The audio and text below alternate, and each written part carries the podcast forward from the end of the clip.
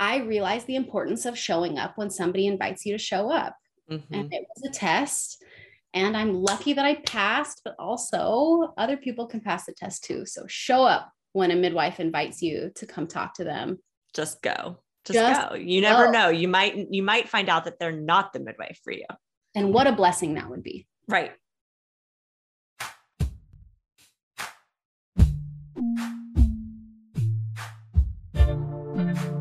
Hi, my name is Augustine Colebrook, and I'm the principal at Midwifery Wisdom Collective. I speak on this podcast about big picture political issues and the future of our profession. Hey, y'all, I am Jamara, and I'm a midwife. I'm also a birth justice activist. And this season, I am looking forward to sharing stories of Black midwives and the communities they serve. Hello, beloved birth community. I'm Angela Love nurse midwife since 2004, preceptor, and mother. I have a home birth practice called Midwife Love and a national telehealth practice called Midwife RX. My mission is to keep birth choices available and to educate the next generation of midwives for our daughters and grandchildren. Matriarchy now. I'm Leila Wyatt. I get to share with you the voices of student midwives from across the country and beyond. This season, we focus on those students who just graduated, are about to sit for the NARM, or did yesterday, and we get tips and tricks for you for what happens at the end of the student midwife journey. So tell the world, tell us about you. Who are you? And then why midwifery? My name is Lindsey Oakes, and my pronouns are they and them. I'm a queer and non binary midwife. I live on the unceded territory of the Kumeyaay people in San Diego, California. And I am introducing myself like that today because there is um, a large community of Indigenous folks in my area, and they deserve to be respected. They've been here far longer than I have been, than my family, my people have been. And so I work, I work with indigenous midwives and they deserve respect as well. And so even though sometimes it sounds clunky to to say words that I'm not used to saying in front of San Diego, California, it deserves to be said first. And I am a guest on the land. And so I am I'm gonna say it whether it sounds clunky or not. Mm, it's interesting that you say that it, like it feels clunky to say. Do you feel like others give you looks or reactions that make it feel uncomfortable, or do you feel like you're more welcome when you respect that?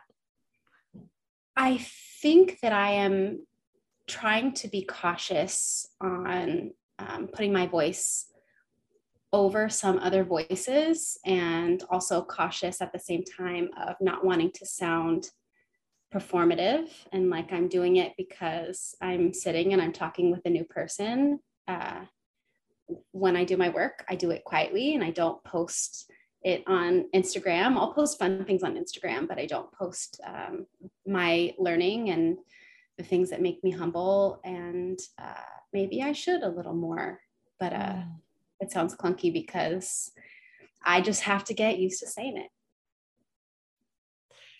Yeah, that's true.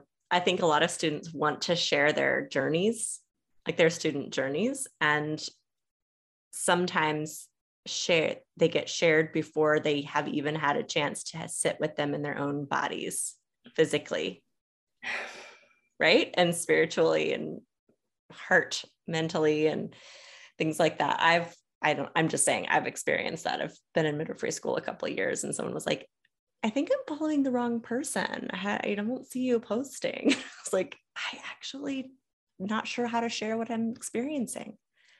The midwife I work for, uh, she has a saying, the plumber's plumbing is never fixed.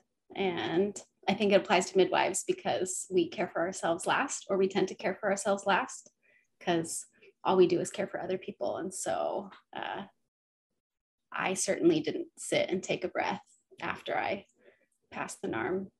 And I don't, I, I will take a breath in September when I take the month off, but I won't be taking any, any breaths So you just like jumped right into a practice after you passed the NARM? I have been working under Nicole Morales for three years. And I started out as a student assist and I moved into a primary student when the student ahead of me, Emma Moreland, passed the NARM and became an LM CPM. And now that I'm a CPM, I'm not an LM, a licensed midwife in California yet, which means I can't practice on my own. Uh, I am still working with Nicole to uh, support her, the clients I have dedicated my time to, and also the student under me, Phoebe Velasquez Islas. I cannot wait to talk more about them. Um, yes. I know that um, you shared some information about them earlier in your social media and that sent me down a whole nother rabbit tra- tail. So we'll jump into that. But before we go into talking about them, tell me about why or what brought you to birth work. so this is a this is a question on whenever I meet new midwife friends, we always inevitably ask how you how you decided you wanted to become a midwife. And I have two stories. So my one story is I graduated from community college. I went to San Diego State to become a speech language pathologist. I didn't like the medical system. I heard of midwifery and I worked on my application for a year. I joined and it became my passion. That's a great story. It sounds lovely.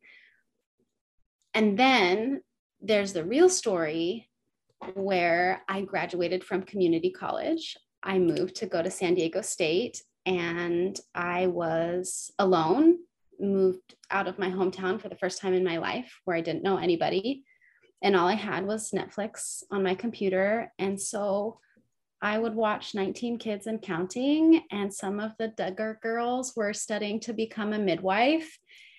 And even though I'm not necessarily a fan of, uh, of the family or their practices, it was the first time I had ever seen midwives portrayed in the media. And reality TV, I just consumed. And so there are my two stories. I, I have to be honest. That's so interesting. They I actually have never seen the show 19 Kids and Counting. I think like I've heard of it. I got the gist of it. Um, fine without it. Do you still watch a lot of reality TV stuff?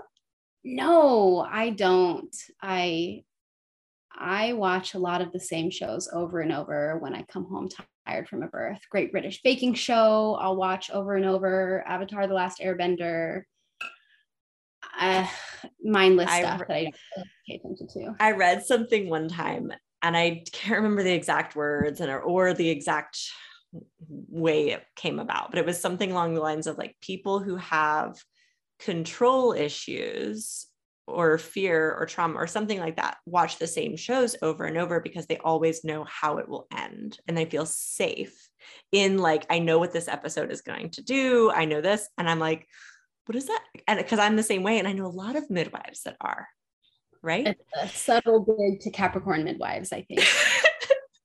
well, it's also like we go to these un you can't unplanned experiences in our lives. Birth is so unpredictable and so uncontrollable because it's not our bodies and our experiences. And so it feels good to come home and just like watch that same episode of The Office that you know exactly what will happen or whatever. Yes, the CPR episode gets me every time. Yeah. Or the one where Dwight is delivering a baby. Have you seen that one?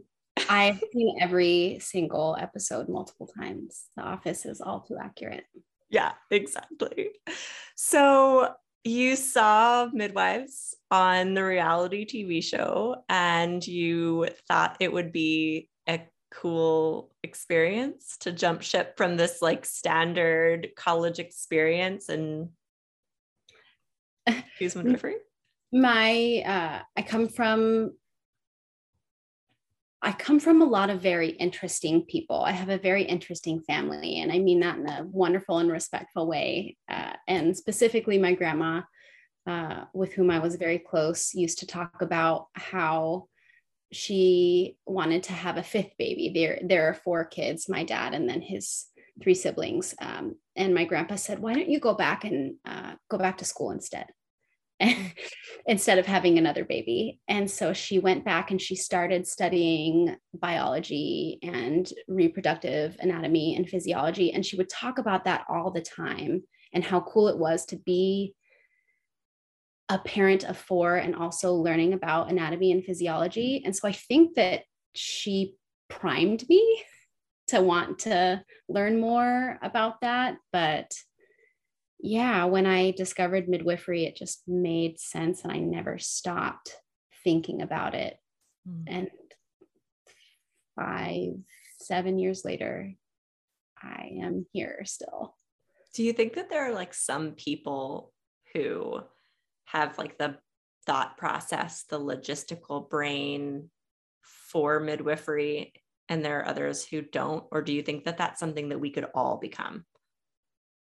I do. I think that there are people that are more capable of dealing with sleep deprivation and staying cool under incredible stress, not just mm. from dealing with complications and emergency situations, but from pressure from families, from the stress of transferring with clients to the hospital. Midwives in California don't have hospital privileges, licensed mm. midwives. Mm. So there are a lot of different stressful situations and it's not easy and doesn't feel healthy always. And so I know a good amount of people that after they graduated did not go on to practice or after they got their CPM. Even after they graduated? That they did it and that was it. And uh, I know people that will get their CPM and their LM and are going to take a good long break before they decide to go back hmm. for many reasons, but yeah, I think it's uh, it's not easy. Did you do any any type of birth work before you went into midwifery? Like try to be a doula, try to do like that life before you decided to just go into it or no, I I had a big I had a big class. Uh, I went to Nizhoni Institute of Midwifery, which is the midwifery school here in San Diego that is now closing. It will no longer be accepting students. And so I am happy that I was able to uh, get my CPM before the school closed. And so I don't have to go to another program. And so I had a big class. The point of the big class was that almost every single person was a doula Right. And there were like two of us that were not. And it's better in some ways and mm-hmm. not better in some ways. I had to learn a lot from the ground up, but no, being a doula is way, way hard. I can't do it. It's, I take like one doula client a year and I probably never, never will again. It's yeah. way, way too hard. I cannot do the doula work. I have to stick with midwifery. So no. Well, and you're right. Like it, it is one of those, like it's better and worse in both turns because um, a lot of students have to unlearn being the doula in the room to be the midwife in the room. And a lot of students were are better off and knowing that they were going to survive midwifery because they did the on call life and they did the no sleep and they figured out what life was going to be like before they did this huge jump in investment to be a midwife. So, like, ooh, you have to get and give. And I appreciate that conversation that continues to go on. Uh, the midwives are not doulas conversation. Uh, it seems to be there are two sides. The midwives are not doulas, and midwives can doula as well. And uh, I don't, I wasn't trained in midwifery to separate the two. Midwives are not above giving back pressure. Midwives are not above giving sips of water and wiping away tears. And also, if I have to deal with a complication, I'm going to, and I will do the repair on the other end. But there is nothing wrong with a midwife also giving emotional support. And that is that is my truth and that is a hill that I will die on. Yeah.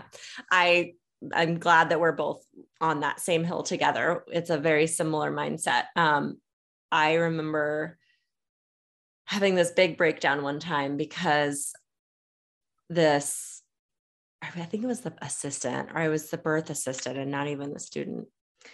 And um, the midwife is sitting on the edge of the bed with her steriles, like, you know, just ready. And this woman is like thrashing around on the bed. And I looked at her like, aren't you going to be present with her? Like, grab her and take her into this moment. And and I went to do it, and she was like, ah, she didn't hire a doula. Oh. And I I was at this like really challenging moment because I mean, she's not wrong. This person did not go and hire a doula. And I didn't want to step in in a space. I had never met this person before, all these things. But it was like at that moment, I was like, I will not be that midwife, you know, yeah. and I will attract the right clients, right? I will attract the clients that understand that they're going to need to walk a hard journey, but they're never going to do it alone and um but that that you're right there are kind of like two schools of thought for sure yeah and i know i know both midwives in san diego mm-hmm. we have uh, the most midwives in our county per capita in the entire state of california. And so i know a lot of midwives that are in both categories yeah. and the ones that uh, do not do doula work because they're midwives are wonderful midwives and they have sure. a lot of really good hands-on skills. And that works with their personalities and the clients that they attract. And then the other midwives attract those clients and right right. Exactly. So it always works out does it? Do you feel like it always works out? No but wouldn't that it would be nice. Yeah. Some midwives that are not doulas or don't feel like they want to be you know they i think that i think that they um use the statement of like you have to have this bird's eye view of the room. So you can't be double hip squeezing or taking charge or being that close because what if you have to like remember heart tones and assessing for hemorrhage and checking times and you know being in this other energy. And if you're so deep in it, you can't see above it, it can be dangerous. And so they're like, I'm just going to require that everyone hires a doula. Like it's going to be like a non negotiable in my practice. What do you think about that? I think that that conversation has a lot of layers. And all of our conversations have a lot of layers. It it is, you know, there's something to be said about the overall uh, type of clientele that home birth midwives attract, and um, specifically meaning you can pay out of pocket to have midwifery care because insurance doesn't cover it. And so there's there's that. And so the people that are they really don't have the disposable income to have midwives and then find one that they connect with. And then all of a sudden they have to be told that they have to pay another amount of money to have a doula. Otherwise they won't get support is uh, an unfair financial burden. And i don't plan on practicing that way. And i also was trained uh, I, I was trained by a wonderful midwife that does not practice that way also mm-hmm. and so would you say that because I've heard that kind of come up a couple of times is like your the way you're going to be practicing is very much resolves around the way that you've been trained. And so with some students because i think this is a reality in our world that we live in is there are some students who are in the wrong preceptorship and there isn't a choice. They can't move they can't travel they're being abused they're being taken advantage of they're learning abuse they're learning to take advantage. Um, and that for me feels like it perpetuates abuse and damage and poor care. Um, but what choices do they have right? Like they can't move they there are no other midwives in the area, et cetera, et cetera. Have you had any experience, what I call taking and leaving, right? Like, oh, I'm going to take this from this experience. I'm going to leave that because I don't want to take that into my body. Like, have you had any experience with that? And what feedback can you give to people who can't maybe have such a great experience like you have? I I have had the wonderful privilege of having over 50 midwives to work with here in my county. So I cannot understand what it's like to have to work with somebody that I don't align with in midwifery. And on a moral level, that's also very important to me. That I had somebody that I meshed with and I worked with many different midwives before I found my preceptor which then transitioned into my mentor. And so mm-hmm. I, while I was lucky, I did work with people that don't really, I'm trying to have compassion for for them looking back that maybe don't know how to take care of themselves and so if they become stressed or have low blood sugar or don't have the energy to focus on the situation and also talk to students that maybe don't know what's going on they can become mean and just a little hangry. and and that is not the student's responsibility. And i also think that that's unprofessional to mm-hmm. to degrade somebody in front of a client and their family. And those midwives get a reputation. And uh, i do not believe in bashing on social media because their business is not my business but uh, the communities in which people practice know who is safe and who is not. Mm. And that also goes for other queer and trans midwives as well. Uh, the queer and trans students, as well as midwives, know who is safe and who's not. And that is important and hard learned. Yeah. Well, before I go in, because we're here in asking, like, how did you choose Nicole Morales? Like, what I want to know more about your interview experience process, like what that was. But before we go there, I'd like to jump back. Why did you choose Nizhoni? Was it because it was local and it connected to you in some way, or were there options that you went through in your mind and tested out? There were options. I love education. And so I was not opposed to moving away and getting a bachelor's degree or a master's degree. And I also toyed with nurse midwifery before I decided on home birth midwifery. And I think that I think I think that I chose Nizhoni because it was local, but also because of the community of midwives that I would get to learn from is built in here because of the school. Whereas if I decided to attend Bastyr, I would fly in a couple times and I still would have to find midwives in my community. And then, you know, I am not supporting the local midwifery school. They don't know how I've been trained. So why would they hire me mm-hmm. or move to Philadelphia and attend a certified midwife program or get a master's? It's, I could have done it. I'm a community midwife for a reason and I like my mm-hmm. community here. So, yeah, you are super lucky what, yes. You're like the last year, right? there's one there's one year under me that will graduate as the school closes and uh, there are also wonderful midwives and soon to be midwives in that graduating class. So, any news class. about the school, like just revamping in any way, shape, or form, or? COVID was really hard on a lot of programs, and it um, it's I know that COVID is a divisive topic, and so I'll just say that some people did not want to attend in person and only attend online, and some people only wanted to attend in person and couldn't do online and and the midwives that are coming in as instructors deserve to be paid mm-hmm.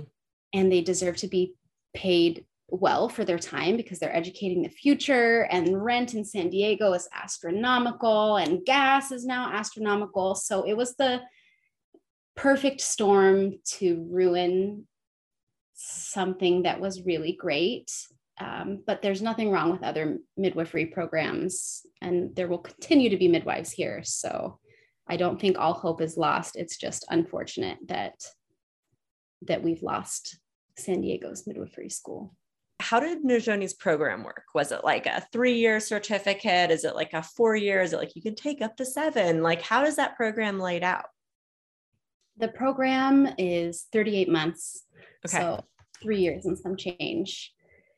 And it's once a week for four weeks per topic. And you go all day in person and you fully immerse yourself in the topic. And then in the next month, you learn from a different midwife on a different topic. Oh, wow. It was very untraditional. I came from structure of San Diego State University and I knew what instructors expected of me and the professors were very strict and then I come to Nizhoni and there are people that bring a bag of crystals to line up around them drum and sometimes people sing and even though that's ridiculous we see it in birth too Yeah. we, i'm not going to judge the way that somebody wants to give birth and so it wasn't my place to to yuck that yum as Right. my wife would say the program was one day a week four weeks in a row if there was a fifth week we would get that week off and we would also have in-person skills where we would we would come in um, ideally once a month and train all day in hemorrhage and shoulder dystocia breach and uh, pap tests ivs blood draws all of the hands-on skills that you need uh, basic vitals and well person exams and so that Mm. was how it was lined up and they wanted you to have a preceptorship and it wasn't required to come in with one. And i also think that's uh, an unfair burden to put on midwives to just accept this person that has no idea how to be a midwife because it's required to get into a program. So there's there's that. But i um i worked full time for the first half of school. And so i didn't have a preceptor. Mhm. and so I felt a little behind. So when it comes to the didactic portion, I did well. I'm type A in that way. I'm just going to do well when it comes to stuff like that. But when it comes to hands on, I was a nanny and a postpartum doula, and my wife was studying to be a web web developer at home, and so I was the only one working, and so I couldn't dedicate the time that practice deserves to Mm. a student, and so it even I think halfway through my second year, I then got into preceptorship, which is where I really learned how to be a midwife. And so that was my favorite part of the program is pairing the information with actually doing it in prenatals and at birth and postpartums. So, you know, you answered my question when you said your favorite thing was pairing them together because a lot of people choose the PEP, right? The performance evaluation program, where you don't get any didactic work. It's just apprenticeship and reading and writing some reports and things like that. Um, do and I think in California, it's the California challenge, right? Like you have to do MEAC and a certain amount of extras and then test, but you can't do PEP in California. The PEP is uh, not accepted here in California.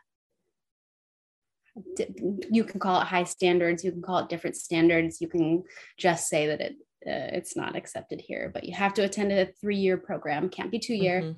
has to be at least three year. I had six years to get my births and my hours, Right. a little over 2,000 uh, hands-on hours, which you have way more than that by the time you're done with marathon births and clinic days and stuff like that. I know. And you're always like, what do I count at the birth? I was a 30 hour birth, but did I work for 30 hours? Because I slept for four. Absolutely. I'm counting every single one of those hours. I'm counting the drive home with my midwife and my other student on the phone so I don't briefing. I'm counting when we go out to Denny's after because we also don't want to fall asleep and we're talking about how cool and hard it is to be a midwife. I counted every single one of those hours because I did it and all of the other students should do that too. Mm, that is such good feedback because I think that that's not happening. no and i also uh, i want to be uh, another privilege that i had in midwifery is i was in a paid preceptorship and that is not common and i it's not why i picked nicole mm-hmm. Because it wasn't our agreement when we started um, but i if I were to have a student, I'm so fresh that I couldn't possibly have one now. But someday when I do, I will absolutely pay them and pay them as much as I as much as I can because of what was put into me. Um, could, always could have been more, right? That you can never, you know, being a midwife is so hard. We deserve more than what we get. Uh, yeah, the I I was in a paid preceptorship, and that was a big deal. I don't know if you are on all of the social media groups or not, but that's like a really heavy topic is to pay your student or not to pay your student. And um yeah, what like why do you think that that is so divided? I again calling on my compassion for all of the people with all of the opinions, understand why a home birth midwife needs to have the $5,000 they get per client. It's around $5,000 here on average in um, my county, at least. And uh, if you think about all the prenatals and time at birth and postpartum and charting hours and texts and phone calls, it's like a dollar an hour. It's really not much. And so I can understand why a midwife would want to have the money that they earned and it's their name on the line be theirs. But that's where my understanding stops. You're getting free labor from people that deserve to be paid, that sometimes they have a job on top of being a student midwife and I don't have kids. Most student midwives I know did have children and many children that they needed to support. And it is not fair to expect somebody to work 40 hours for free and then talk shit about them on Facebook because you don't want to pay them. I think that that's ridiculous. And you're really showing your ass when you do that. And and what do you I, think about these like preceptorships who think they should get paid? I am sure that they were burned. I cannot imagine them not being burned and asking for money. And, I, you know, trust is hard built and easily lost. And I get it.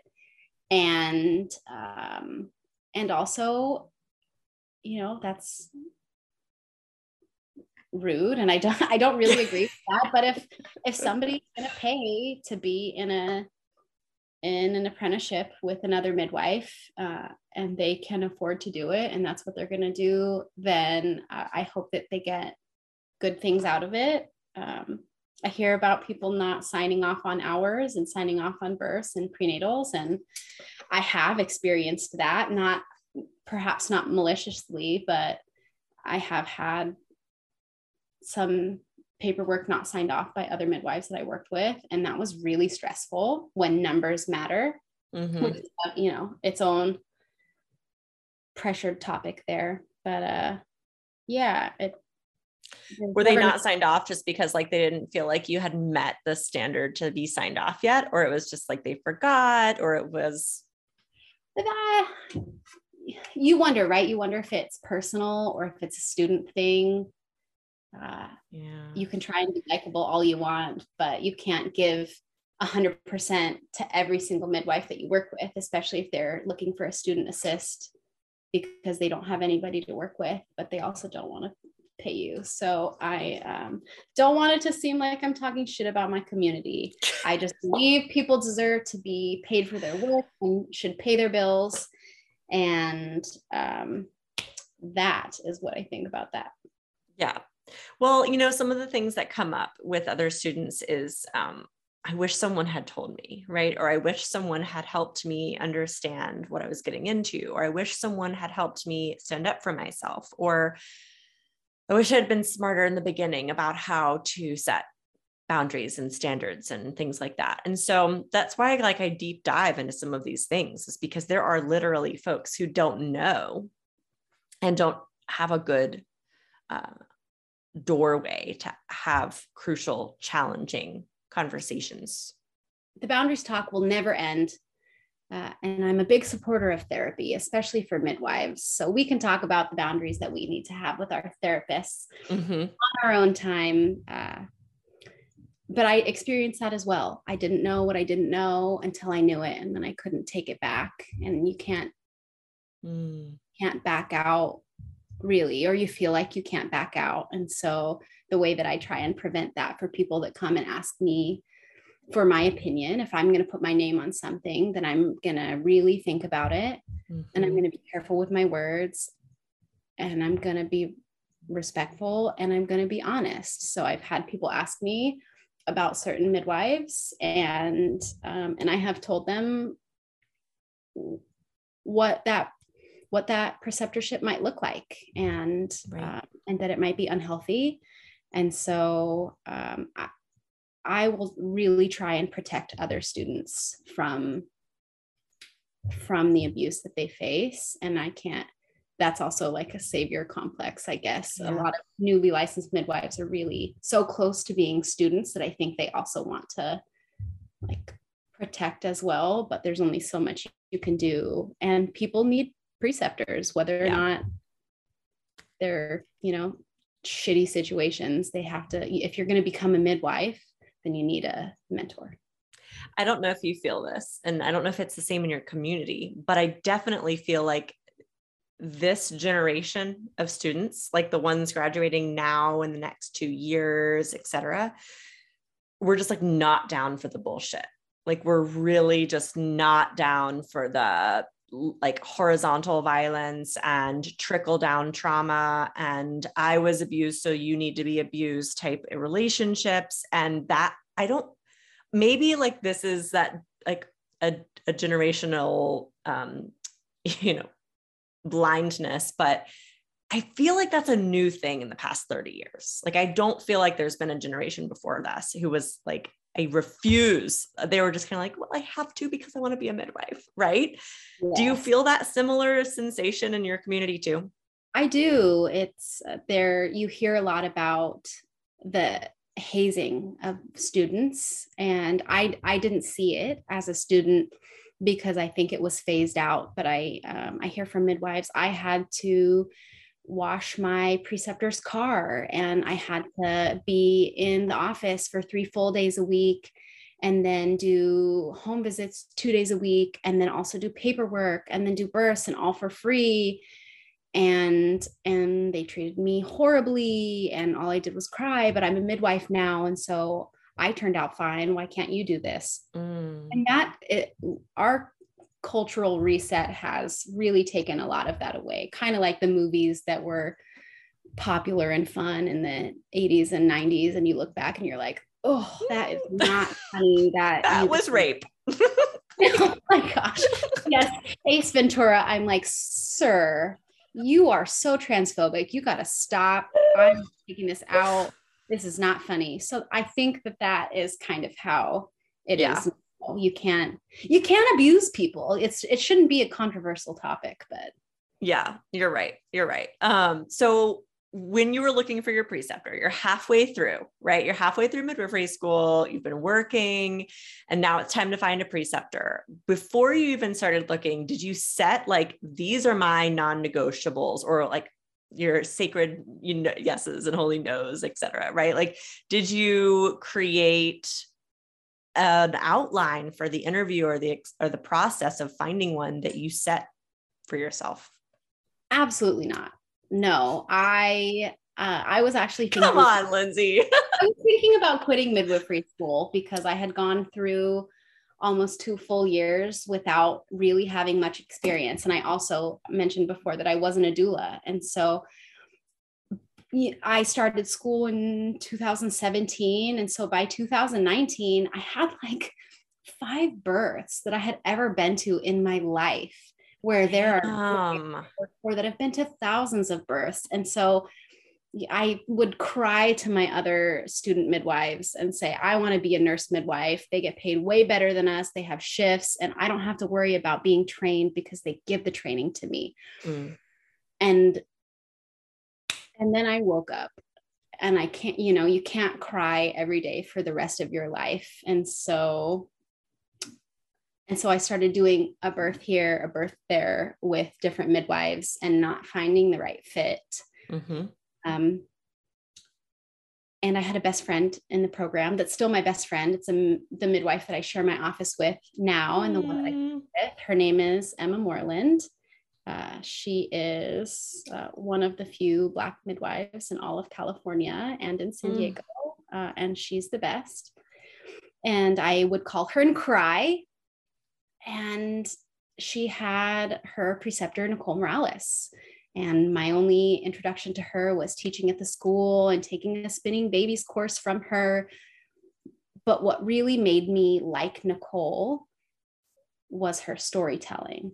And storytelling is a is a passion of hers. Yeah. she's very she's very good at it. She's very humble, but she uh, really appreciates culture and passing on culture through stories. And so after she told one of her classic stories, I called Emma and I was like, Emma, I am going to ask for your blessing, and it's okay if you say no, but I would like to approach Nicole to see if she'll take on a second student because I don't have a preceptor and I don't know how much longer I can do this without mm-hmm. a preceptor. And she thought about it and then she said, Of course, because she's wonderful. And I called Nicole because she gives out her number to her students and asked her if she was uh, accepting new students and she said no and then we talked on the phone for 30 minutes about why she's not accepting new students but also that if i wanted to come to lunch with her in the following week um, at her house and talk about midwifery then i was welcome to do that and i did it mm-hmm. uh, damn straight you did I, it's I could have I could have been hurt and taken the no and then kept moving.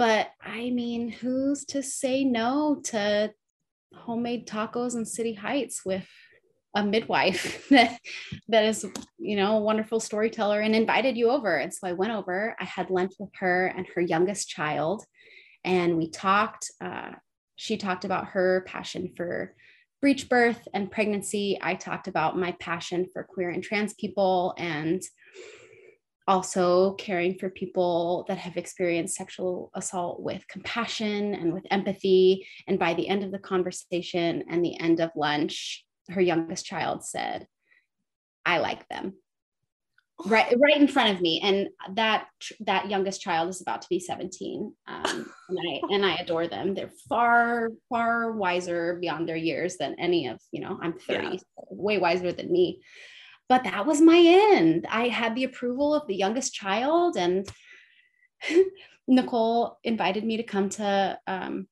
a prenatal day which was on a sunday the i think it was two days later and i went and I decided I was going to take really good notes. I was going to be the best charter that had ever existed because I didn't know how to do anything else. Mm-hmm. And I still chart really, really well. And I just kept coming. I can't, she didn't invite me back. I just kept showing up on Sundays and then on Tuesdays. And then I started like bonding with the clients. Like, and- were you like, I'm just coming by the way? Or did you just literally show up? she she said if you wanted to come to the next prenatal day and i did and i treated it as it was my preceptorship and it was and then three years later i realized the importance of showing up when somebody invites you to show up mm-hmm. and it was a test and i'm lucky that i passed but also other people can pass the test too so show up when a midwife invites you to come talk to them just go just, just go you never go. know you might you might find out that they're not the midwife for you and what a blessing that would be. Right. Totally. And you might just be re- told that you're that you're liked by the youngest child. Fantastic. I, like I said, a fangirling Nicole Morales. I wrote her a couple of months ago. Um, like I said, I'm like traveling around as a student. I was like, hi, can I move to San Diego? And she, you know, similar. I'm not accepting any students right now, but you're welcome to drop in on a day. And I was like, did I mention I'm in Kentucky? I can't, just drop in on a day, but maybe I'll just book a flight after this conversation and just do it, you know? San Diego's not a bad place to visit. I have to right? say. So okay, that's so was there a was there anything that you knew you did not want in a preceptor? Like you were just like, this is a non-negotiable. Like I cannot deal with this. I at, at first, yes. I when I first started my education, I was really hoping to have a queer midwife. And I know that they exist. And there are there are a lot more people that say that they're a queer midwife with their chest now, but it Sure.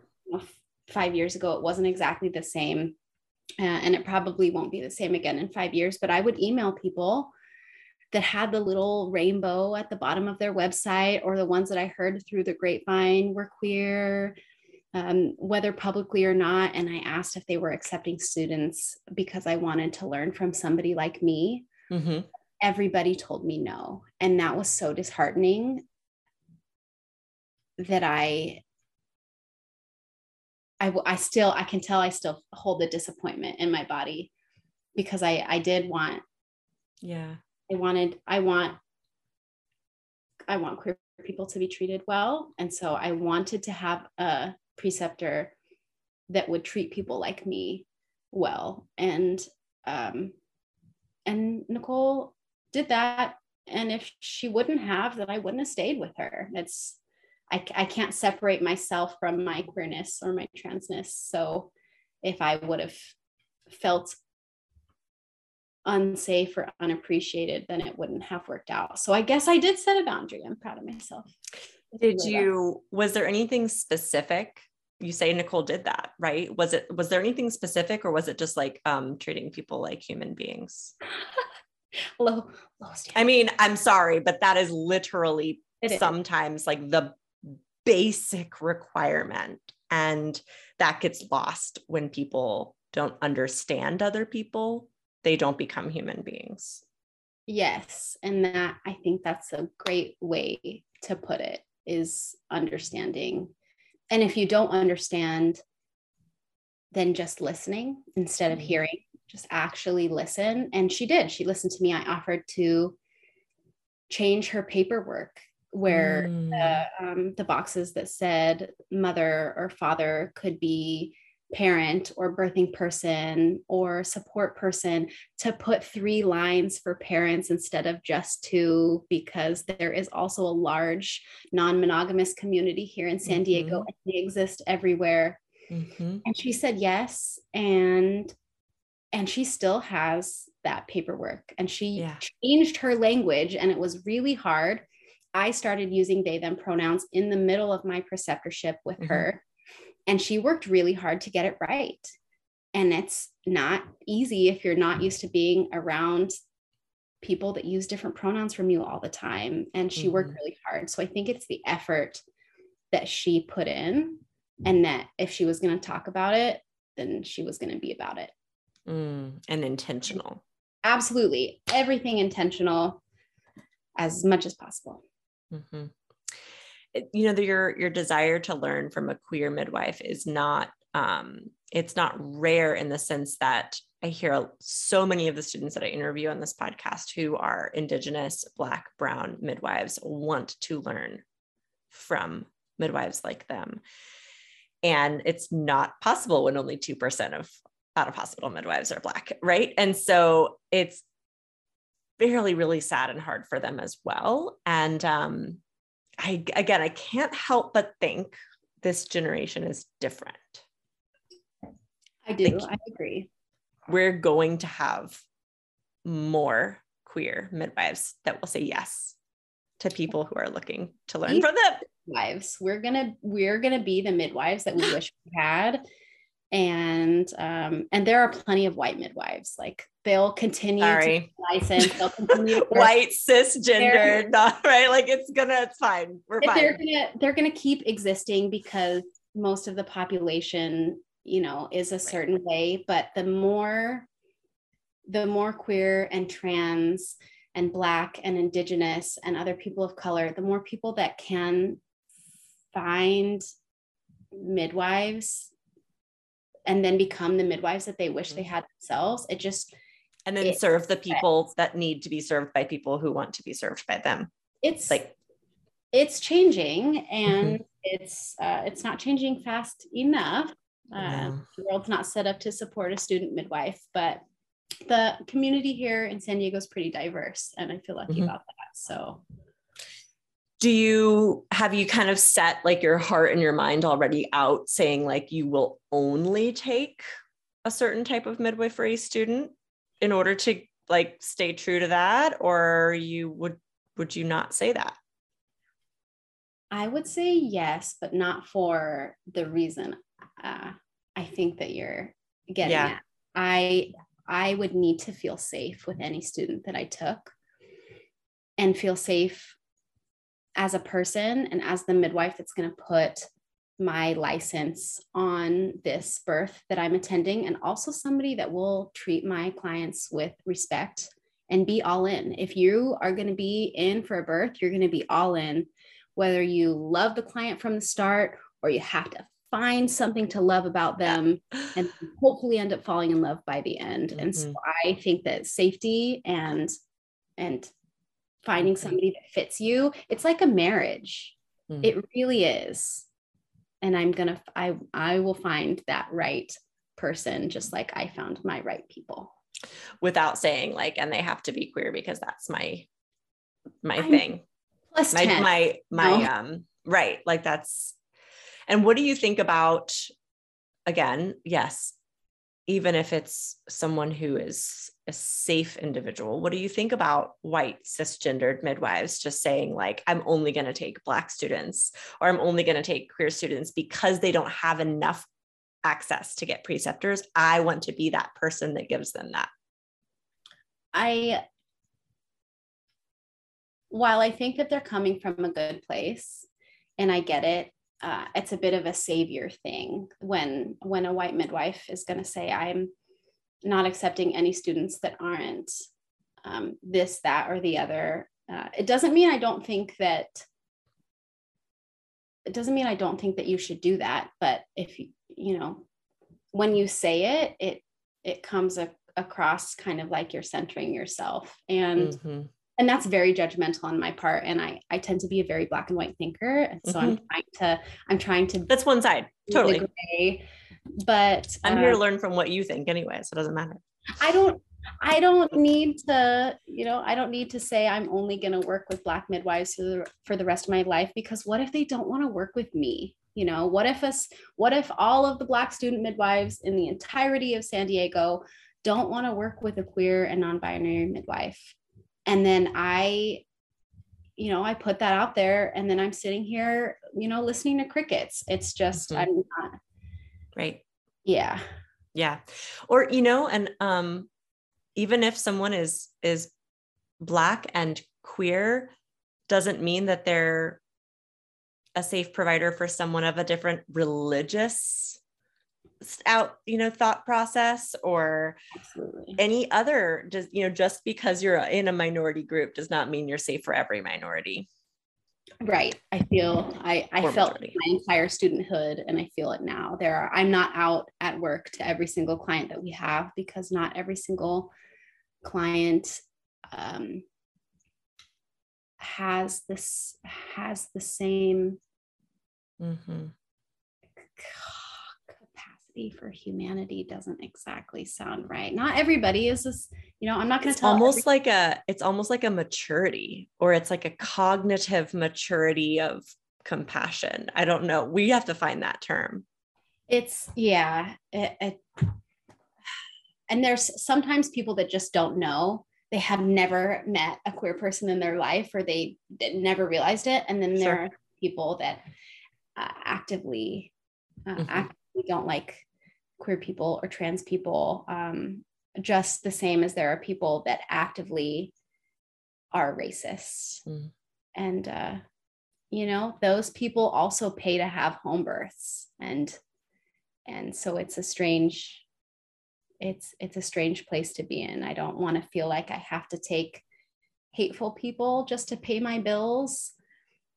And also there are opportunities for growth that that people can have. Maybe they don't know that trans people are people too until they meet a trans person. Mm. And they're mm. like, oh, I get it. They're people too. You're not a pink unicorn like I thought in my mind I was gonna see. right? Or, like it's a weird, I'm not sure what they're thinking. My kids, you know, right. it's yeah. So I um I don't think it's everybody's responsibility to educate other people because it takes a lot of effort but while I have the spoons, I will be feeding mm. as many people as possible. Will you be in your own practice? Well, I guess that, that leads me to my next one. Like, where do you plan to practice? Do you have a specific community you're looking to serve?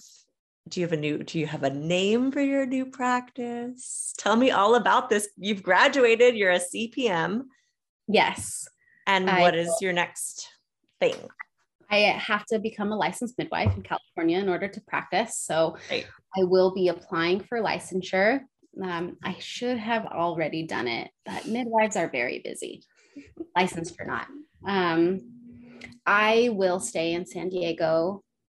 I love it here. I love my community here, not just my midwifery community, but my queer community and the friends that I've made since I moved here in 2013. I love I love what I've created here. I come from a small town called uh, South Lake Tahoe, California, where it's people were very close and it was very mm. much a, a community, a family, whether you like people or not. Um, and I mm. like that I created that here.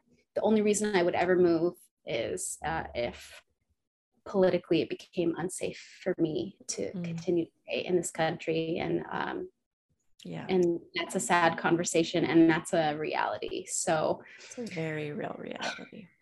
I uh i won't be serving one kind of person but i am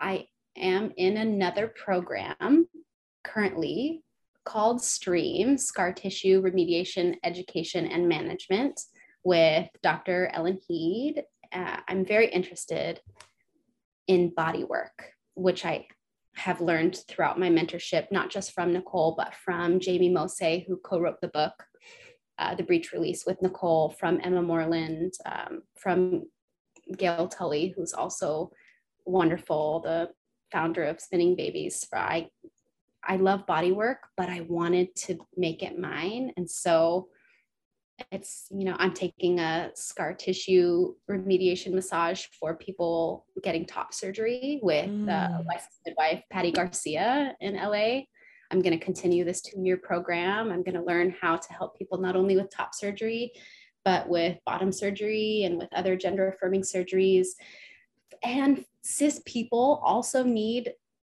you know pelvic floor pt mm-hmm. and and while there are wonderful PTs out there, it's another financial burden when we're asking people to go, you know, do this, do that, you know, go to the chiropractor and the acupuncturist and the pelvic floor PT and get a doula and get a birth tub. And not everybody's going to be able to afford that. And so if I can do as much as I can in house to help people, then that's what I'm going to do. So that is what I plan to do if I could have only queer clients, wouldn't that be wonderful? Sure. But the fact is, is that they don't have babies as much as as uh, cis het folks do. Is you said a two year program or a 10 year program? Two year. Okay. I was like, no, 10 years. That's amazing. And at the end, is it like a certification, a license, just another jewel in your jewel box? I think I think that it is a bedazzled certificate. Yeah.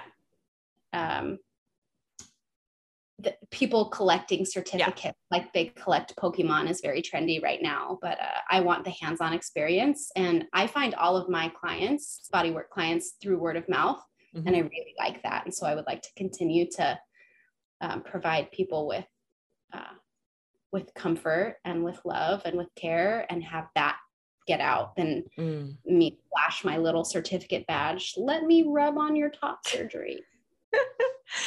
you know, that's just a perfect example of like um the like a normal midwife mindset like i immediately went to like cesarean scar recovery or um, cervical scar tissue from iuds or episiotomy scar tissue. And you brought in this whole new world of color as well right? And then, so it's just like that it's just that one example of the initial thought of what you would use that for and the world of what you can of what's out there that some midwives just don't see or understand that's really um, a great example of how you're going to be serving all atmospheres and, and communities. Thank you. Yeah cool. So do you have a birth story that you would like to share with us? I i thought long and hard about this because because I I haven't been to an incredible amount. Probably, I think I've probably been to um, 80 or 90 births at this point as a student midwife, which doesn't seem like a lot, but is a lot considering I had one birth by the time I got into midwifery school. Um, but something that really made me a midwife, took me from student to midwife, was an experience I had last year. Um, I I went to I went to work in Pennsylvania for six weeks um, with a midwife that works with the Amish community because they take you know 30-ish births a month. And and there was one midwife and there were two students and they they were just drowning and they needed help. And so another midwife here and i flew out to to help. And um, you don't have to have a license in pennsylvania. And so so i needed to practice the way that the other midwives practiced. And so i really had to step it up. And it you know there it wasn't for bragging rights. It was to provide people with good care. And let me tell you, the Amish community really do know how to have kids. They, it is, you know, we have beautiful sacred births here with twinkling lights and birth photographers and in call water birth, and you let the baby swim up to the top and crawl to latch. They know birth so much better than the midwives because all they do is work and family and birth. And it is, I learned so much from people that view it as something so normal and everyday. It's not a big event. This is mm-hmm. life. And it, and sometimes this is death.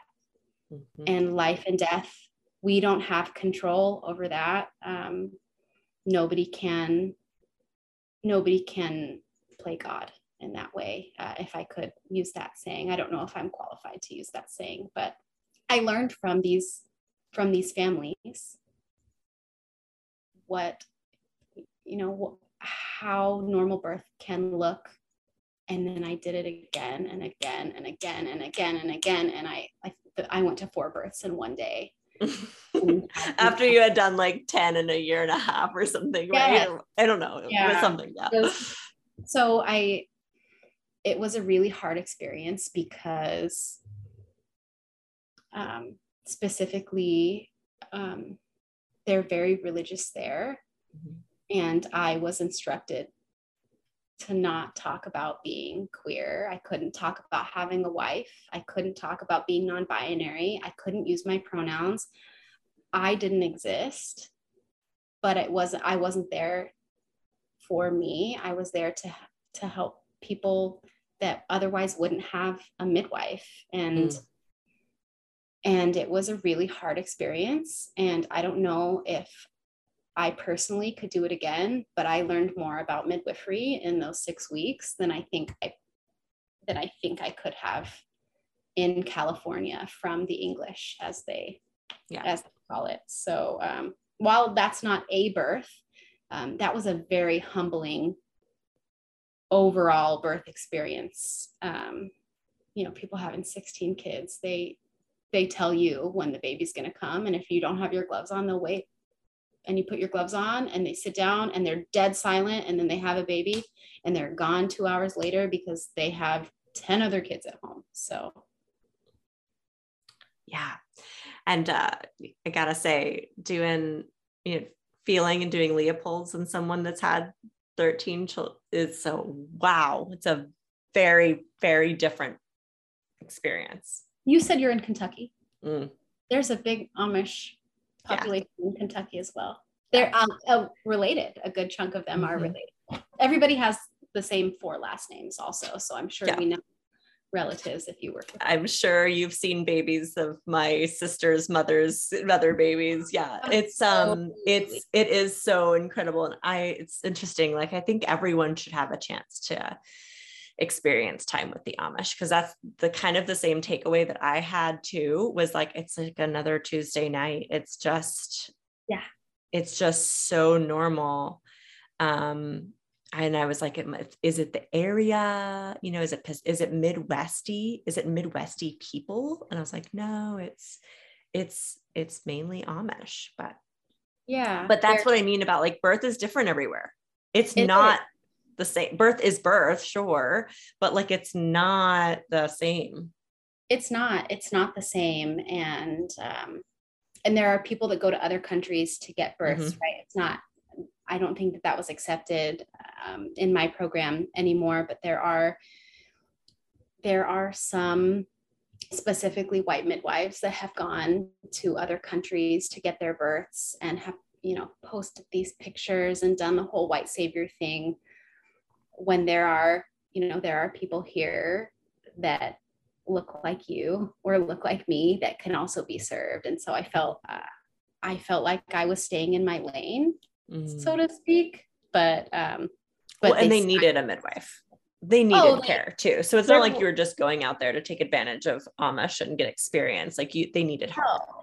I didn't get paid. Yeah, I worked yeah. for free and I paid for a rental car and I paid for my food and my gas and I worked my ass off. And uh, and if I if you know if I were in a different place, I probably would do it again. I'd go back for for the community, for the Amish mm-hmm. community. I worked way too hard. And the midwife that I worked for had been, she's probably been to 10,000 births. And I don't think that that's an overestimation. I think that she has yeah. absolutely been to 10,000 births, 500 breech, 700 twins, triplets at home. She's done it all. Uh, she could do birth in her sleep. And that was, that was wild to learn from her as well. Mm-hmm. So you when did you take the NARM? I took the NARM at the end of June on the 28th and the 29th of June. I took it in two parts. I was just going to say, wait, you can do that? You can. So uh, I am really going to just lay it out. Lay it all out there. Uh, I recently pursued a diagnosis for ADHD. And there are a lot of midwives that um, are coming to terms with having ADHD. I almost wonder if midwives are like better. have to be ADHD yeah. because they can do so many things mm-hmm. at once. So because I have a clinical diagnosis, I I mean, what a term, right? I uh, I asked for accommodations, and so they split my they split the NARM into two parts. I got to be in a room by myself. I got to have earplugs, and uh, and it was very very worth it. I wish I could have done my entire lifetime of education with accommodations. And I did not get preliminary results. Mm. most people I know get results in, you know, as soon as they walk out, 30 minutes, one day eight full days later i got my results and and i went back and forth i passed i killed it to i failed i'm going to have to take this again i'm going to have to pay again nobody's going to want me because i failed and of course that's not true just because i don't pass a test doesn't mean that i'm not going to be a good midwife but I, I was does in not limbo. define you. it does not define you. It does not. But I was in limbo, and it was it was worse stress being in limbo than it was preparing for the NARM. Hmm. Zero out of ten recommend. Geez, some people have said that they take it and then they like go to a place where they don't have cell phone access or like they go on vacation where like you just can't look. So it doesn't matter if it's coming in, it doesn't matter if you passed or failed. Like your the control is nine. Like you can't do anything about it. And like that's a good trick. Oh man. It was definitely out of my control. Uh, and I I feel like I studied, I prepared for the NARM in um, in a way that worked for me that wasn't necessarily the way that I had been told that people study for the NARM. Uh, I barely cracked a book, any of my mm-hmm. midwifery mm-hmm. books through midwifery school and and studying for the NARM. Not that I didn't retain the information, but opening a thousand page textbook and reading chapter after chapter will not stick in my head. Mm-mm. And so what I did was I had every, you know, every study guide available, every midwife around me and all of my midwife friends.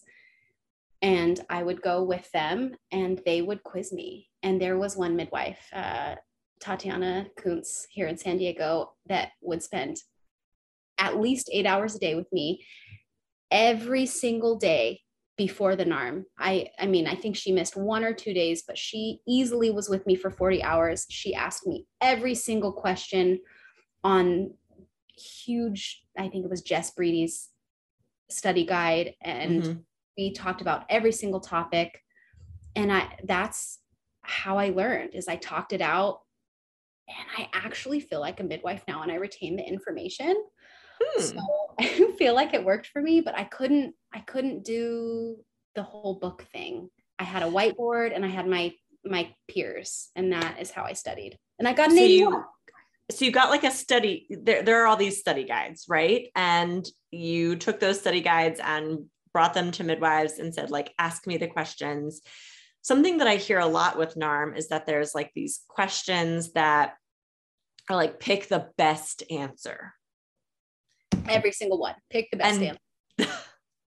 and some of that can be really, really subjective. Pick the best answer for different communities, for different situations. Well, how long has it been? What, what did her prenatals look like? What about her labs? What about the, their this? So how did you, what, what would you say is the best way to identify the best answer for NARM? The everybody told me think like a beginning midwife, think like a basic midwife. Mm. I wasn't even a midwife yet. So I didn't, of course, I didn't really know what an entry level midwife is like because I'm an entry level midwife right now. Right. So I tried to go with either the most logical answer, like on the flat black and white black and white basis, logical, or if I were if I were going to have to transfer this client and triage was reading my report, mm. what would I get sued the least for? So, uh, interesting. Those are good pointers.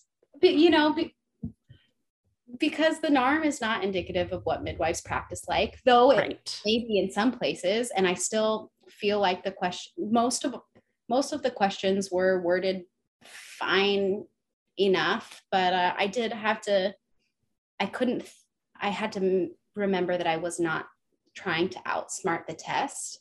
I was just trying to, trying to show that I had an overall grasp of the information of what was important to be a midwife. Mm, that's interesting. So it was almost like, because if you had thought about it as like an advanced practice step, you would have gotten it wrong because that well, that would have just been the wrong answer. Yeah, or or sometimes this the answer that I would have wanted to pick maybe is not legal in another state. Ah. And so I, you know, it's not I, if I don't have the skill set, then I shouldn't be choosing this answer. And if I have it here in California, but on the NARM, overall, they that's right. not legal CPMs to do, then I'm going to get it wrong because I'm not choosing the most logical and basic answer. Um, so, yeah, I don't know what questions I got right or wrong. mm. but I feel like it was straightforward. Would it have been nice to get in the 90s? I will take my 81. I will, I'm, yeah. What's a passing score? 75, 76. It's like over 75. Like you have to get over a 75 or something. It's weighted differently. Prenatal care, um, prenatal, well person, overall midwifery, postpartum, well baby, all of that is weighted individually and then combined. So I have no idea how they come up with the scores, but just because you don't get a 75 in labor right. and birth does not mean that you're not going to pass if you aced postpartum and well baby and well person. So did you take it? I know you said you were like in a single room, but did you take it around the same time as other students in your cohort? I did. There are there are or there were four of us left that hadn't been licensed and we had all been talking to each other you know some some wanted to quit some were stressed that we weren't going to get the, our numbers in time i had to go out of state to get my numbers because i needed to be done i couldn't afford to right. be a student anymore and so we the four of us really tried hard to stay consistent and so there was um, one other person from my cohort took it two weeks ahead of me. I just took mine. Uh, one other will take it in the next two months, and then the last okay. one will take it in the next like three or four months. So ideally, we'll all be licensed by the end of the year. Yeah. And like y'all are helping each other out, get like take the NARM and be prepared. And like, yeah. Did you pass along all of the things that helped you to the next folks? And a hundred percent. I couldn't have done it without other people helping me. Yeah.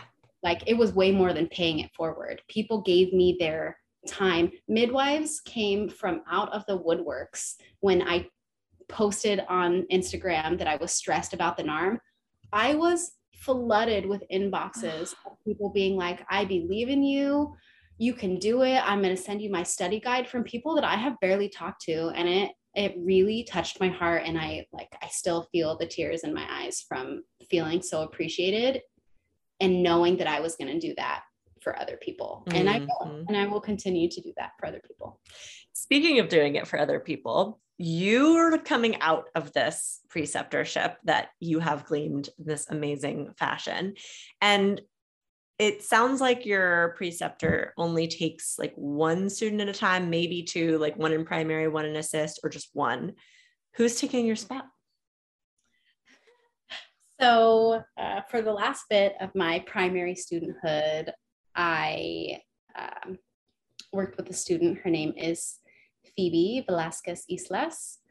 She is a traditional birth worker here in San Diego. And what that means is she practices from a specific cultural lineage and and she has she has so much knowledge in things that I wasn't raised with that I have no idea anything about um, that the you know the kind of midwife she'll be and the kind of midwife I am are going to complement each other but they will not be the same. And so yeah. she she's training right now.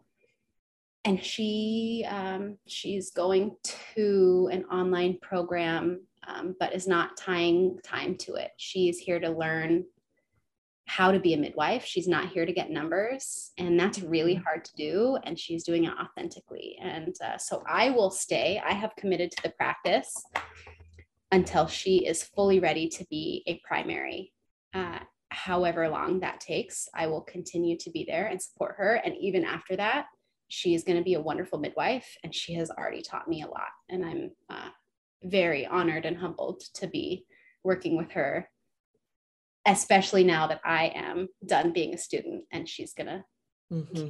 forward. What does that look like to learn to be a midwife without only thinking about the check off of the number of the skill. Um, that's something that some people strive to do and start off wanting to do. And then get caught up in the well i could be done in blank many months or years if i just focus on this trajectory. Um, what does that look like for her and how exactly are you going to like stay on as primary to support her in that? I i do just like you said i think a lot of us try and uh, try and say we're not in it for the numbers. We want to learn how to be a midwife. And while that is true you have to get numbers there's you you have to have a certain amount of births and prenatals and postpartums and newborn exams. You have to do it. And so on some level you are there for numbers and and the you know the little break that i got from getting my numbers and from getting uh, getting my cpm it was short but it was wonderful that i didn't have to worry about the numbers. And phoebe is doing that because she doesn't care how long it takes she wants to be a good midwife and she wants to be the right kind of midwife for her community. She works a lot with teenage parents and she works a lot with the Kumeyaay people on the reservation here. Um, she works with Black and Indigenous peoples and people of color, and she really tries to put her effort into the people that she wants to serve. Mm-hmm. And so she, if that means it takes five, seven, ten years for her to get all the information she needs, she's going to do it. And mm-hmm. that's you know she has she has four daughters. She has a husband. She has a whole bunch of pets. She has this whole life and she's still going to dedicate what she can of her life to becoming a midwife. And uh, i think that's beautiful. So she'll she charts beautifully. She can set up a birth room like nobody's business. And um, and so what it looks like now is i i try and get her to do the newborn exam. And sometimes she says yes, and sometimes she says, You do it and I'll follow you. And so we talk about every single thing you do when you do a newborn exam from asking the parents' permission to touch the baby, to asking the baby's permission to touch the baby, to pausing when you're feeling the head and feeling the sutures and you know what what you can feel and how you can feel the plates of the skull move you know all you know if you could be unrushed to do anything you wanted right. in a board exam this is just an example. Right. so that's that's what i'm that, that's what that looks like. she can learn so many wonderful things from nicole and she will. And so i'm thinking about what i can give her in addition to that. And uh yeah and i'm trying. I'll be a better midwife from trying to t- trying to teach and trying to model it so. You know i think one of the one of the driving factors in and we've kind of already talked about this a little bit but one of the driving factors in a student midwife's journey is finances. And i have been met with a lot of um, you know rough attitudes when i say similar like I'm here for the experience, for the journey. It's like, well, what a nice privilege. Because it's true, right? Yeah. There are folks who need to be done with mm-hmm. this process so they can make money as a midwife because they are doing this right now for free. And um, going to school and precepting and being in an apprenticeship with absolutely no income cannot take 10 years for some people. It just is not possible. So, do you feel like part of that is the system at work, right? The non-paid apprenticeships, right? And it's it's also the the medical system here in this country.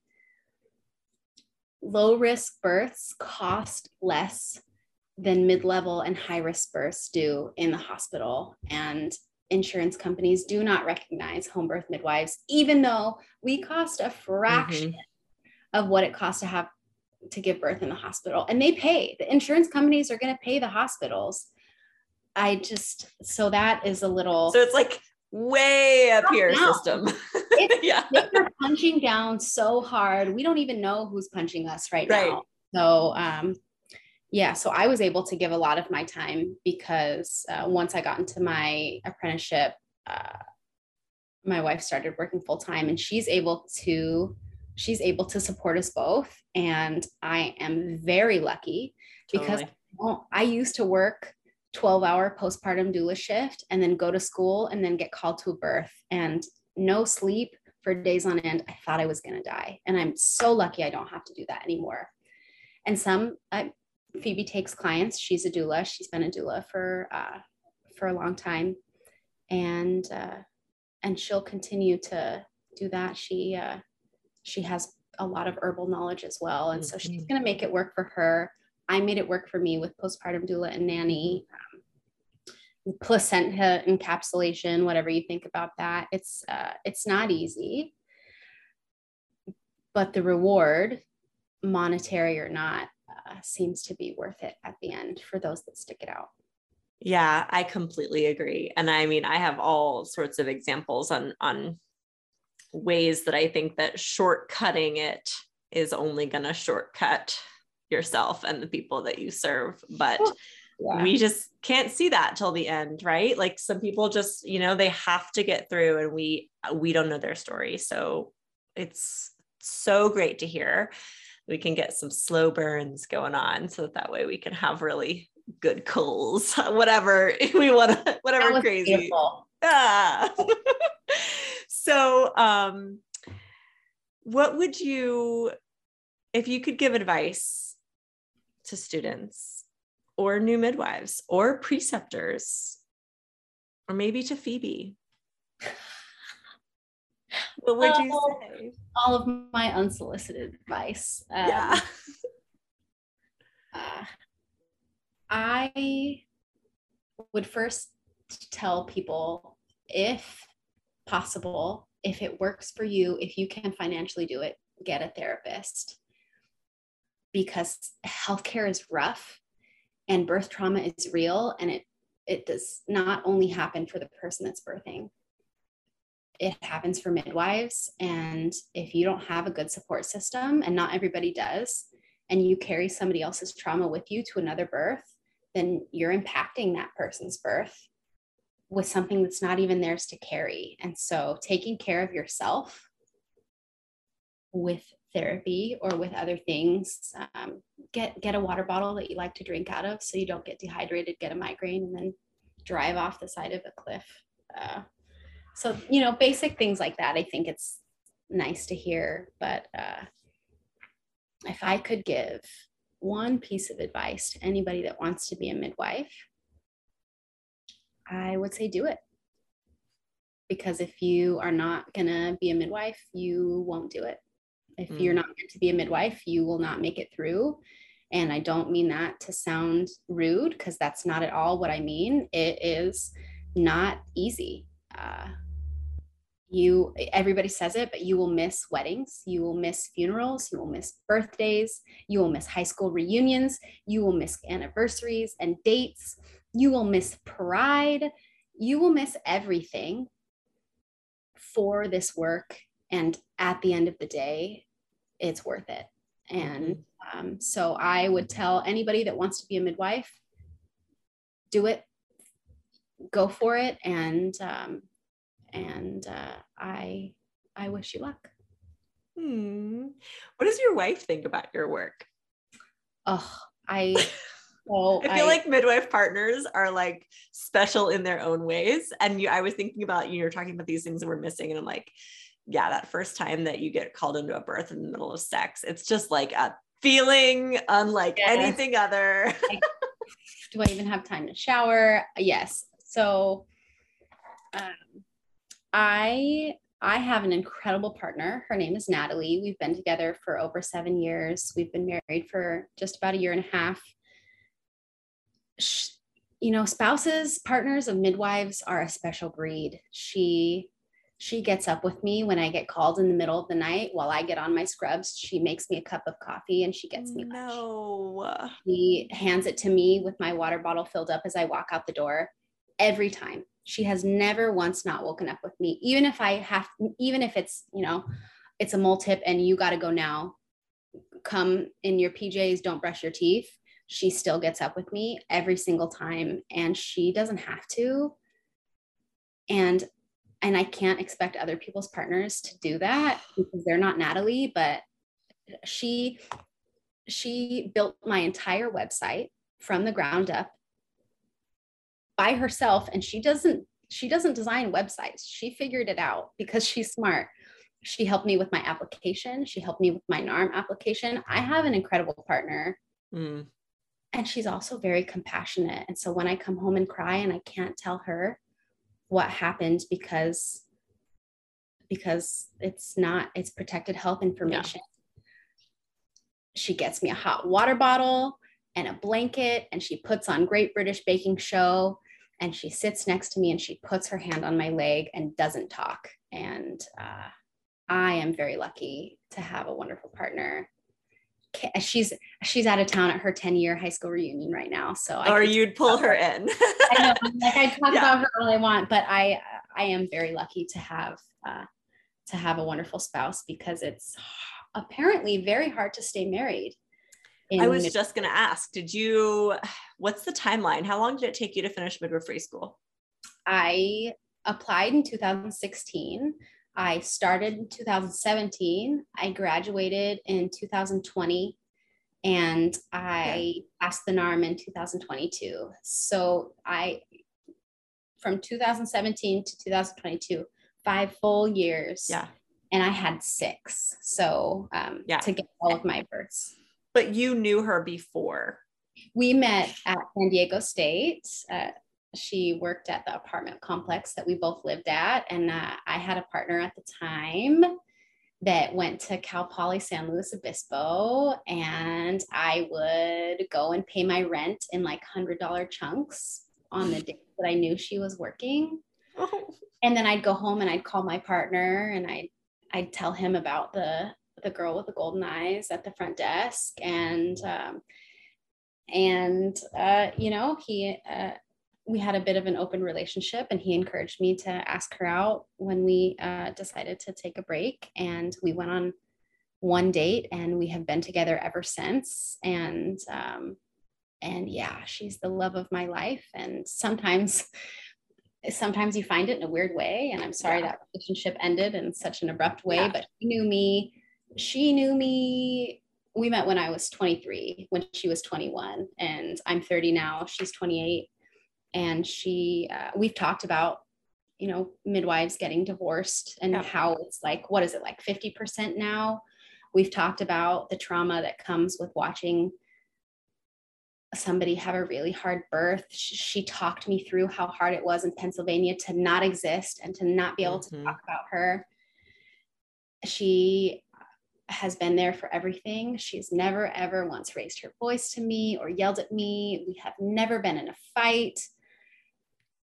I, she's never said a bad word to me. I just like, you know, Valid, too much, too much. Well, and it is a big deal. Like I have this um I don't know if it's a theory, and I don't even know if I have it or where I got it from, but someone was saying something along the lines of, you know, if you find your partner prior to birth work, it's really rare to be together because you were like a different person all of a sudden. You have a, she did not sign on to 24 7 call and middle of the night waking up to make you coffee and lunches or the trauma of you know, a fetal loss or a hemorrhage or you having to hold back a lip you didn't want to be up in there for, you know, like she she didn't originally sign on for that. Like she met you as non as a non-birth worker. Yes. And no. Uh, we we applied together. We had this conversation. Yeah. We both consented to yeah. me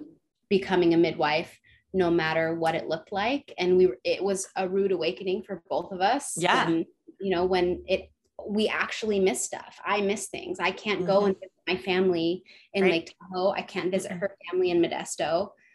Uh, I can't do it because mm-hmm. I'm always on call. And it was rough. And she is all in. And she was mm-hmm. all in when I decided to do it. And she will be all in if I decide to take my midwifery in whatever direction I yeah. choose. I have full yeah. faith. Yeah. It's um I think, and, and I'm, I can't imagine dating as a midwife though. Like, can you imagine? So I have, you know, sometimes things are a little loose. Queer couples yeah. have, you know, the same rules. So like when people. you, when you go on, like I'm not a lot of midwives are, are able to successfully date. What is it like? successfully is the word. There's the key. yes, I um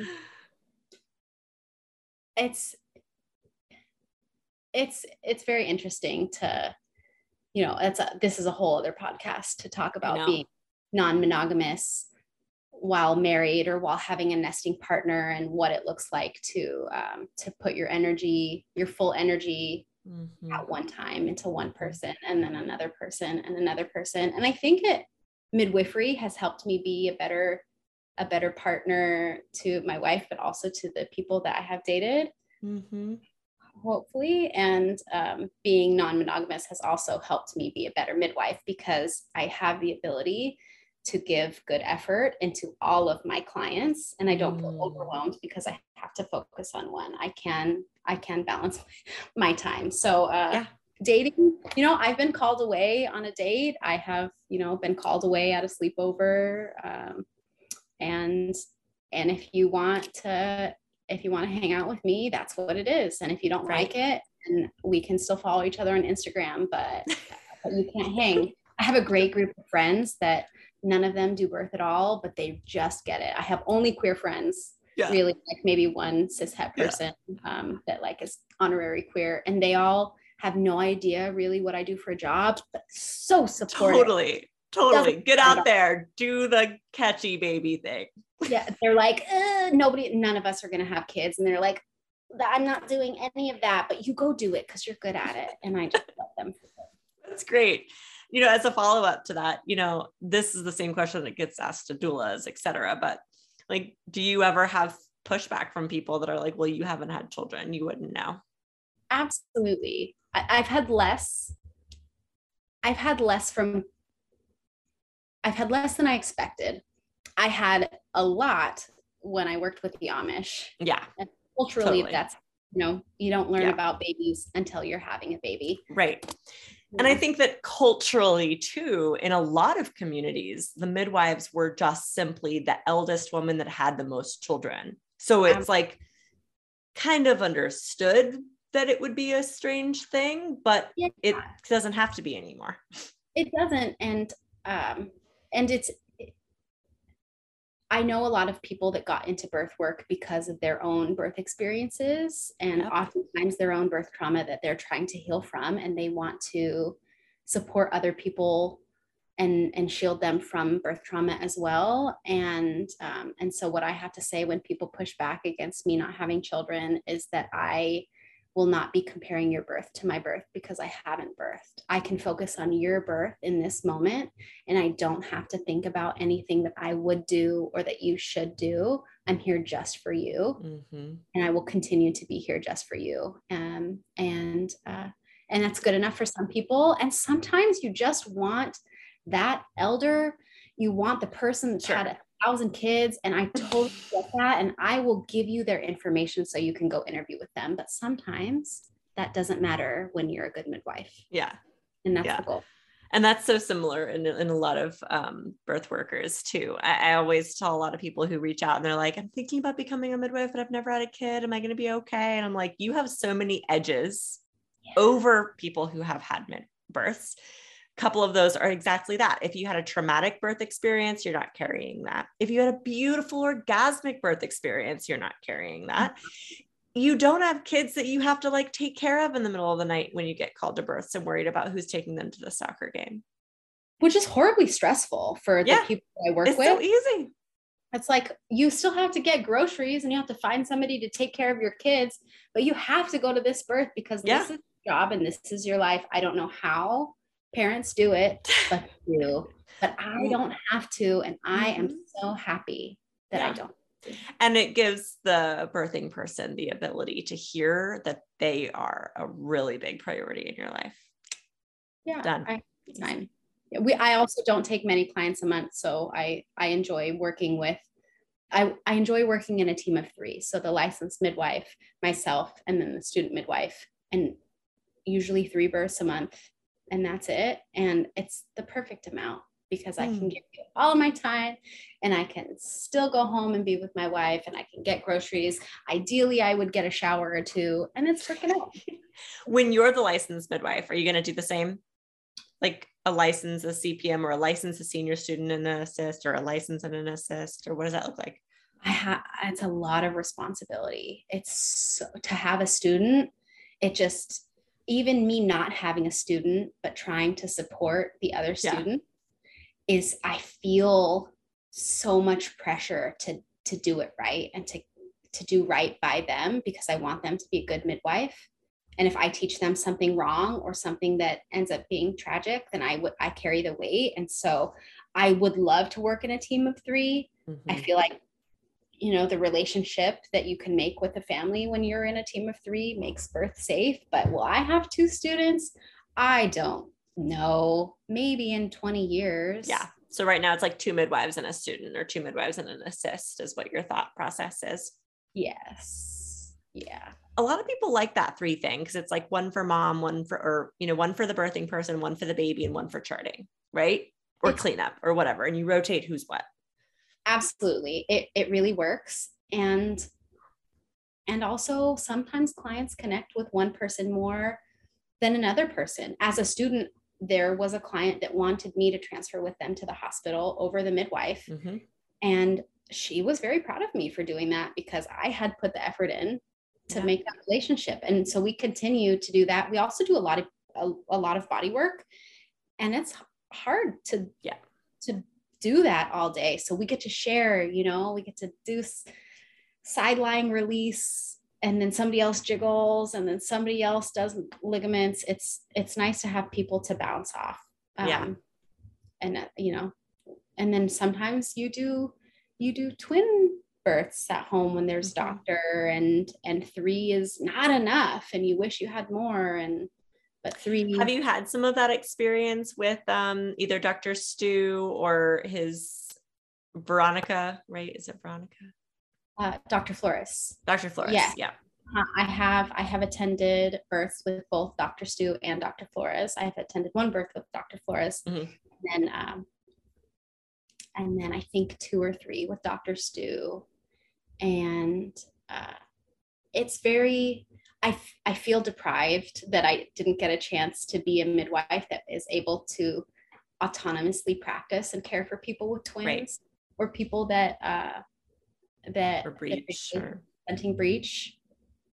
Just because it used it used to be in scope and then it was taken away um, by people that have no idea what midwives do but um, it's interesting to practice with doctors.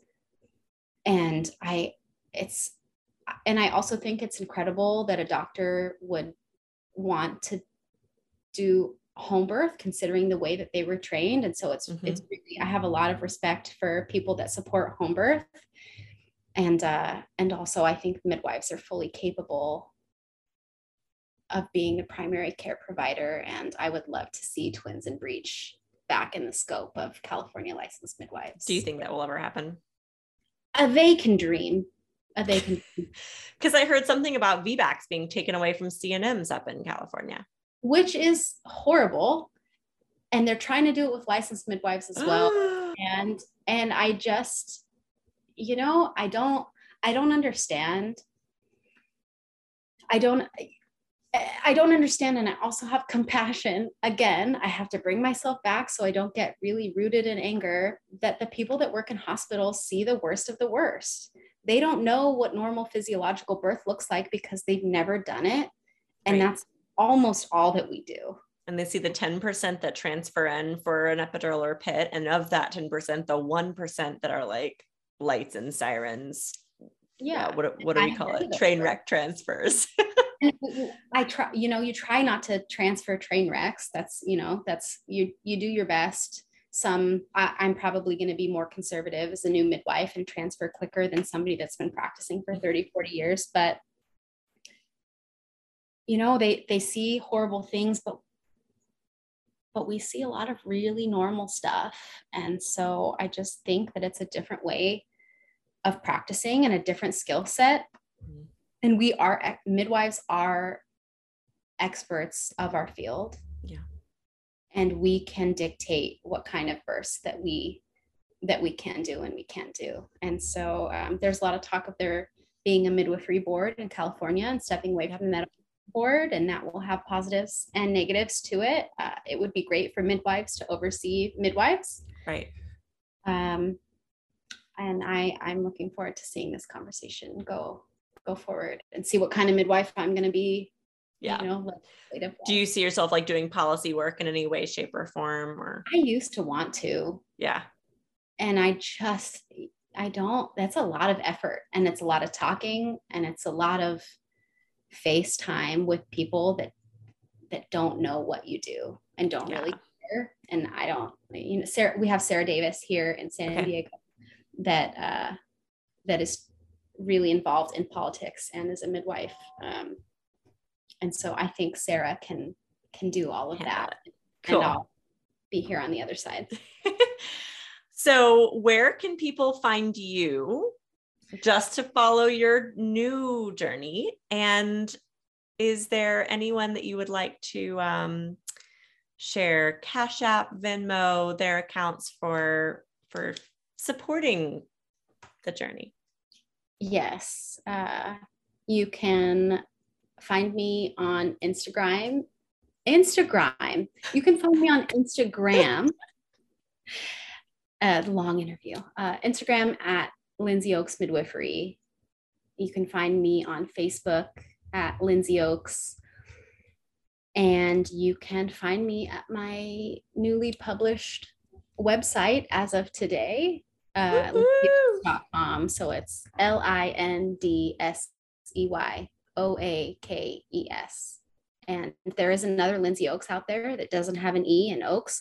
We're not the same. We're nope. We have completely different careers. So um, and I'm I'm happy to talk to any any students or anybody that wants to be a midwife or that wants to know what a midwife does. Uh, my goal is to provide queer and trans people with low cost sliding scale, possibly free access to healthcare, PAPS, STI tests, well person exams. I'd love to have people ha- not have to worry about paying their bills or getting screened for STIs and making sure that they don't have cervical cervical cancer. So um, mm. I don't know how I'm gonna get the money to to do this, but I have always worked on a sliding scale, and I'll continue to do that. Um, and if anybody feels inclined to donate, I would I would be honored if they would donate to my fellow student Phoebe's journey as a midwife. Uh, it's it's a lot to pay for school and to have a family and to work for for not a lot with a lot of hours. So you can find Phoebe's Venmo at and I'll spell it out. Uh, Phoebe Velasquez Islas, and then PayPal at missphoebes at gmail.com. And so I will. Perfect email. So. You'll have all of that in the show notes for everybody sure listening. Will. We'll make sure to put those in the show notes. Uh, Lindsey's website, as well as Phoebe's Venmo and Cash App, and, and ways to support their journeys.